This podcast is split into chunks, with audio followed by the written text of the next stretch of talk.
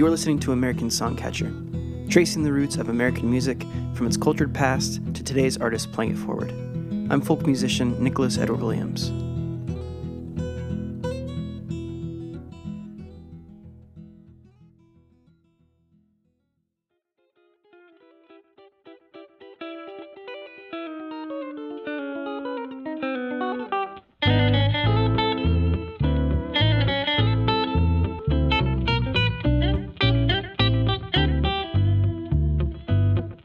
Stars above know the one I love, sweet soul. Hey folks, I'm pleased to bring you the fourth guest to embark on this Sitting In miniseries. A local legend in my neck of the woods, Chattanooga's own Lon Eldridge. Harboring a unique blend of traditional pre war blues, ragtime, jazz, and swing, Lon has spent the last two decades evoking the styles of those who laid the framework of these genres, from the likes of Mississippi John Hurt to Robert Johnson to Blind Blake, and countless other musical masters. He's an avid collector of 78 RPM records and showcases his deep collection under the guise of DJ Passe. Lon's also a member of a gypsy jazz and swing group called the Night Street Stompers and has his own bolo tie business called Lookout Bolo Ties. For this collaboration, Lon expanded his skills once again to celebrate the work of Hawaiian steel guitarist Pale K. Lua, who was instrumental in bringing the unique sound to America at the turn of the century before it was adopted by blues, western, bluegrass, and country music starting in the 1920s. Lon is, is also the only person to assemble all of Pale's recordings and release them as a complete set. Here's his story. Enjoy.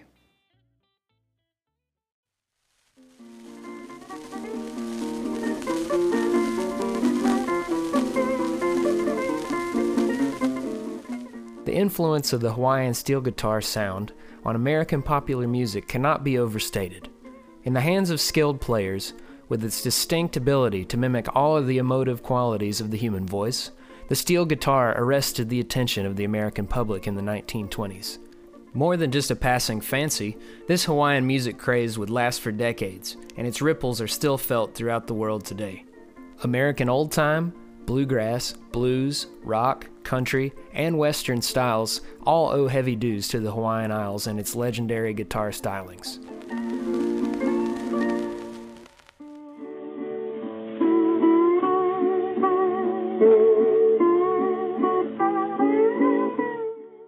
Not held like a traditional guitar, what sets a Hawaiian steel apart is that it is played on the lap with a slide bar instead of using one's fingers to fret the notes.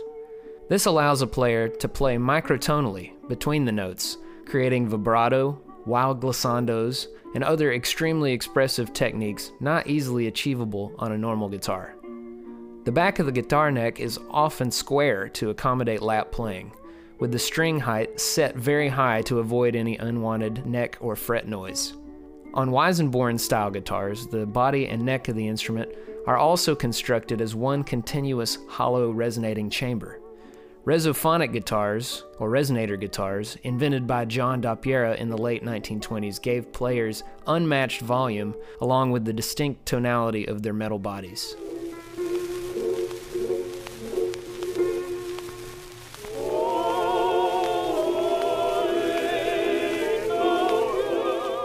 The first three Hawaiian groups to record on the mainland and have widespread commercial success were the Hawaiian Quintet of the Bird of Paradise Company in April of 1913, the Toots Paka Hawaiian Troupe in April of 1914, and Irene West Royal Hawaiians in December of 1914.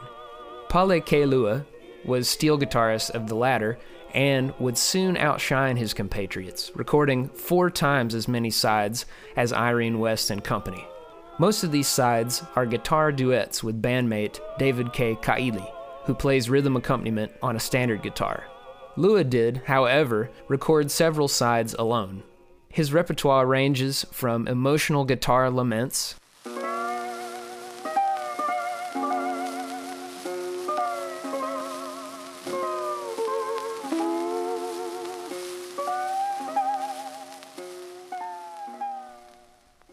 to beautifully orchestrated waltzes,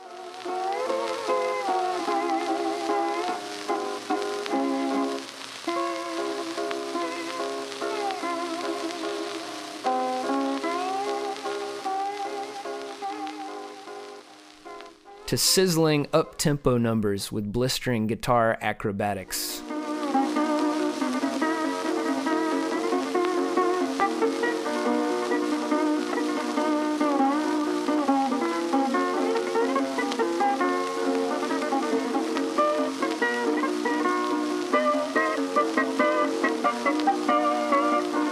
Lua's tone is unwavering and precise, like a resounding bell, setting the bar high for generations of steel guitarists to come.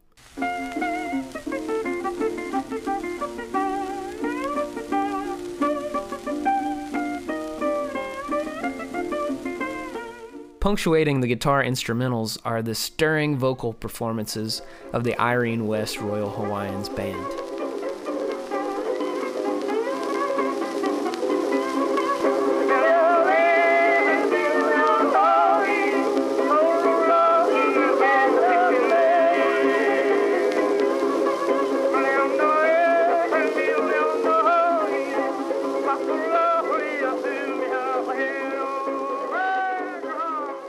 Unlike his music, not many details of Lua's life are recorded. Lua was born in Laie on the island of Oahu on February 6, 1895.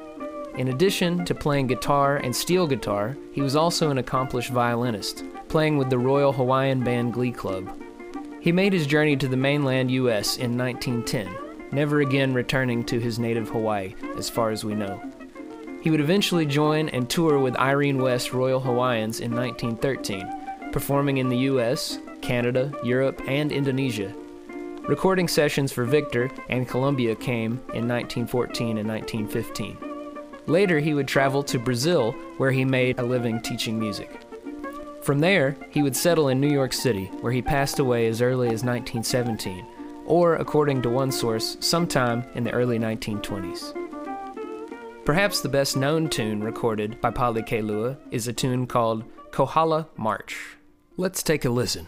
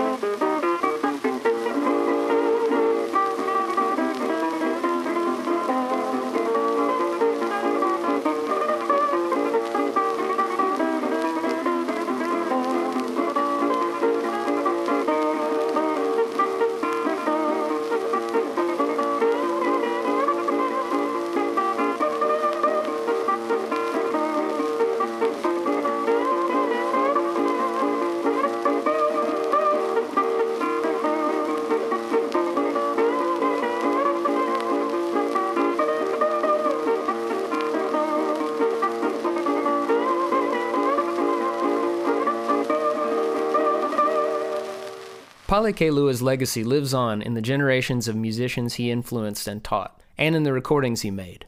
Let the ghosts caught in the grooves haunt your imagination and inspire you to new things. The full compilation and discography with liner notes is available at my Bandcamp at loneldridge.bandcamp.com. Thanks for listening, everybody. I'll catch you on the flip side.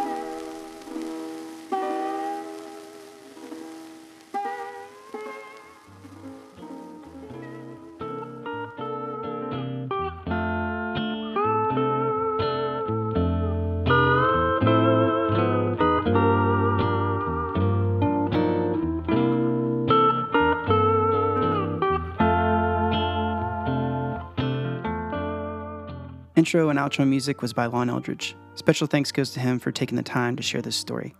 You can find all of Lon's eclectic projects at the links in the description. This episode was brought to you by the community on Patreon. If you want to support this independent program, be all that it can be, visit patreon.com slash American Songcatcher. Here's to the songs of old. May they live forever. See you next time on American Songcatcher.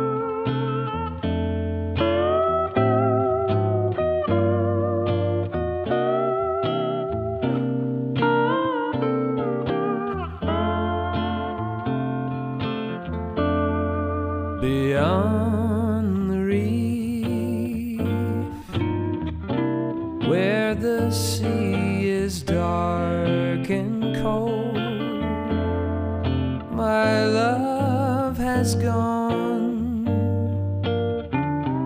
and our dreams grow